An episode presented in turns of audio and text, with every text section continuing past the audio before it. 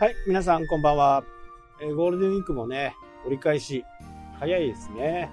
まあ僕にとって ゴールデンウィークはあんまり関係ないんですけどね。ただ、こう、周りのね、車の動きとか、あそういうのを見てね、ああ、休みなんだな、みたいなね。あと投稿とかね、そういったものを見てますね。まあ最近はね、朝、大リーグを見て、それから、ね、また夕方、ハムを見て、みたいなね、ー野球三昧ですけどね。まあ、とはいえね、ずっと見てるわけじゃなくて、まあ、ながらですよね。エンジェルスの場合だとね、まあ、投手の時はね、ずっと見てたりしますよね。先頭バッターとかね。だいぶね、エンジェルスにもね、よく分かってきましたね。この選手はこういう選手とかね、ああいう選手とかね、そういったものがよく分かってきた感じはしますね。まあ、ハムはね、あのーとにかく先制点を取って、取らないと勝てないみたいなね、えーそんな感じですけど、まあ、見ていてね、あ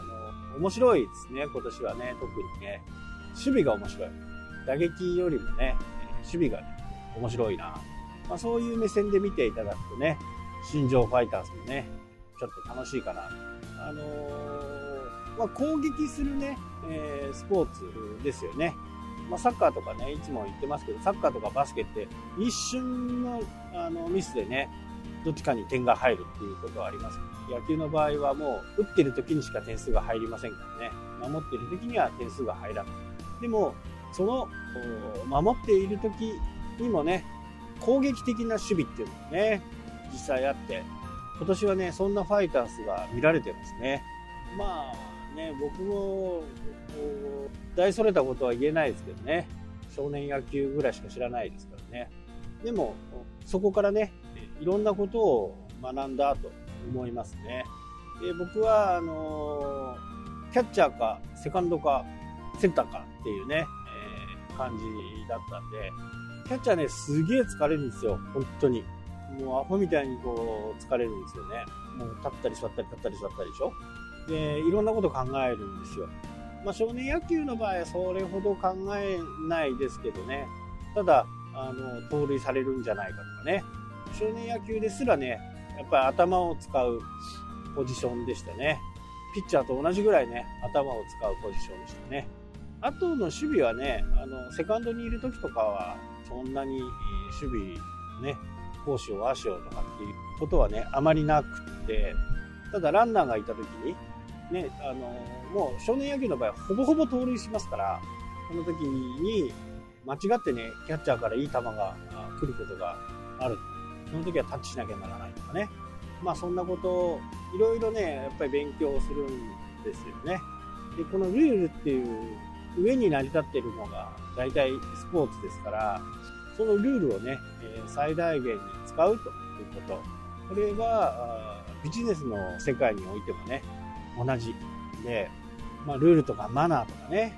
そういったものをしっかり守っていて、ルール内の中でね、やればいい。まあ、他とね、えー差別化という風な形で今、世の中騒がれてますけど、ここも自分の会社なりのね、えー考え方、これをどう表現できるかっていう、多分ね、表現力の問題だと思うんですよね。で、この間、あテレビを見ていてね、ラーメン屋さんに行ってラーメン頼むと、サービスでもう一杯ラーメンが食べれますみたいな。サービス何にしますか？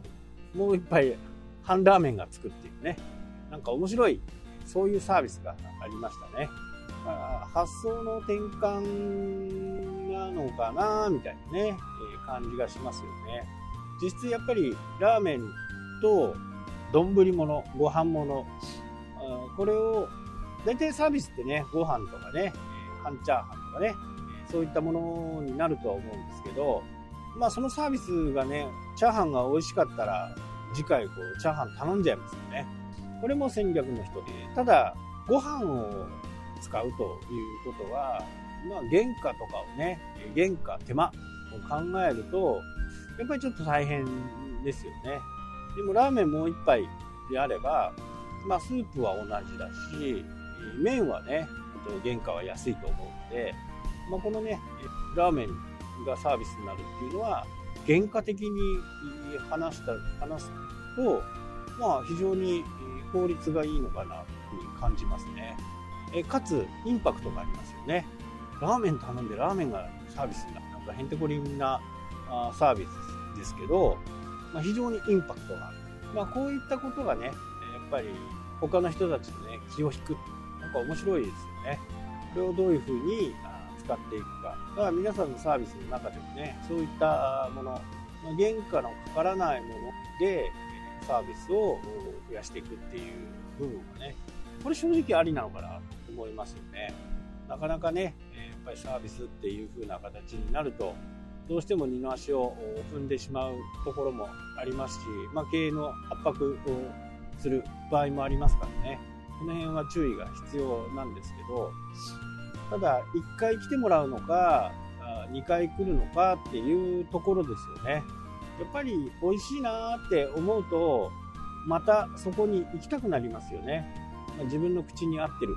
で。ね、口に合う合わないってやっぱりありますからね。ましてや僕みたいなね、田舎育ち、ね、子供の頃、田舎育ちだったものでは、やっぱり今の豚骨って、やっぱりちょっとね、きついんですよね。まあ昔は本当になんか透明なスープがね、透き通ったスープで、えー、ラーメンという認識がある。